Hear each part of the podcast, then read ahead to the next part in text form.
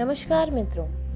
इन दिनों कुछ लोग समाज को सही चिकित्सा या समाधान देने का दावा कर रहे हैं, जबकि पूरे देश और हर व्यक्ति का इस समय मात्र केवल एक ही धर्म है कि वह देश के तंत्र को मानसिक बल और सहयोग दे। वह फ़िलहाल कुछ दिनों तक अपने व्यक्तिगत राग द्वेष को बाहर न आने दे तो शायद इससे प्रत्येक दल और मान्यताओं का भविष्य आदरणीय हो सकता है। इस कठिन समय में वाद विवाद करके न जाने हम किसको नीचा दिखाना चाहते हैं। जान लें, इससे हमारे देश की ही इम्यूनिटी कम हो रही है। अगर देखा जाए तो जीवन के हर क्षेत्र में एक दूसरे को गिराकर ही उठना हमारा पौरुष प्रतीक बनता जा रहा है। इससे कोई क्षेत्र बचा ही नहीं। हालाँकि इसके प्रति ईश्वर हमें सचेत कर रहा है। बार बार आकर कह रहा है कि शाखाओं को मत गिनो, मूल को देखो जो सबका एक है। हमें अपनी सनातनता के प्रति संवेदना होनी चाहिए। क्या हम अपनी आने वाली पीढ़ी को कायिक, वाचिक और मानसिक युद्ध सिखाकर समृद्धि का मार्ग प्रशस्त करना चाहते हैं? यह किसी स्वस्थ समाज या व्यक्ति का चिंतन तो नहीं हो सकता।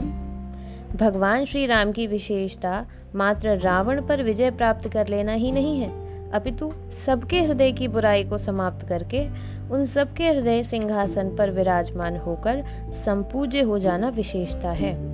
तो हमें भी वाणी संयम के लिए, आचरण संयम के लिए, शील स्वभाव के लिए श्री राम को आदर्श मानकर विनयी बनना चाहिए, ताकि हम अपनी किसी वैदिक परंपरा या पैथी के सम्मान को बनाए रखें। किसी शक्ति का उपयोग ज्ञान का उपयोग तभी प्रासंगिक हो पाता है जब वाणी के उपयोग में भी मात्रा का ज्ञान बना रहे। हमें अपनी शक्ति का उपयोग, ग्रंथों और अपनी सफलता का उद्धरण देकर कदापि नहीं करना चाहिए।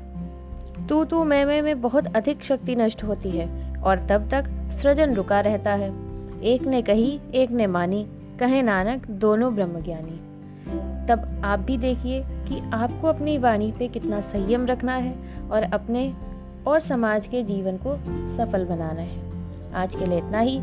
धन्यवाद। फिर मिलेंगे ऐसे ही मेरे कुछ अन्वेषणात्मक विचारों को सुनने के लिए। डाउनलोड करें लकीर ऐप, जहाँ सभी एपिसोड ऑफलाइन भी उपलब्ध रहते हैं। धन्यवाद।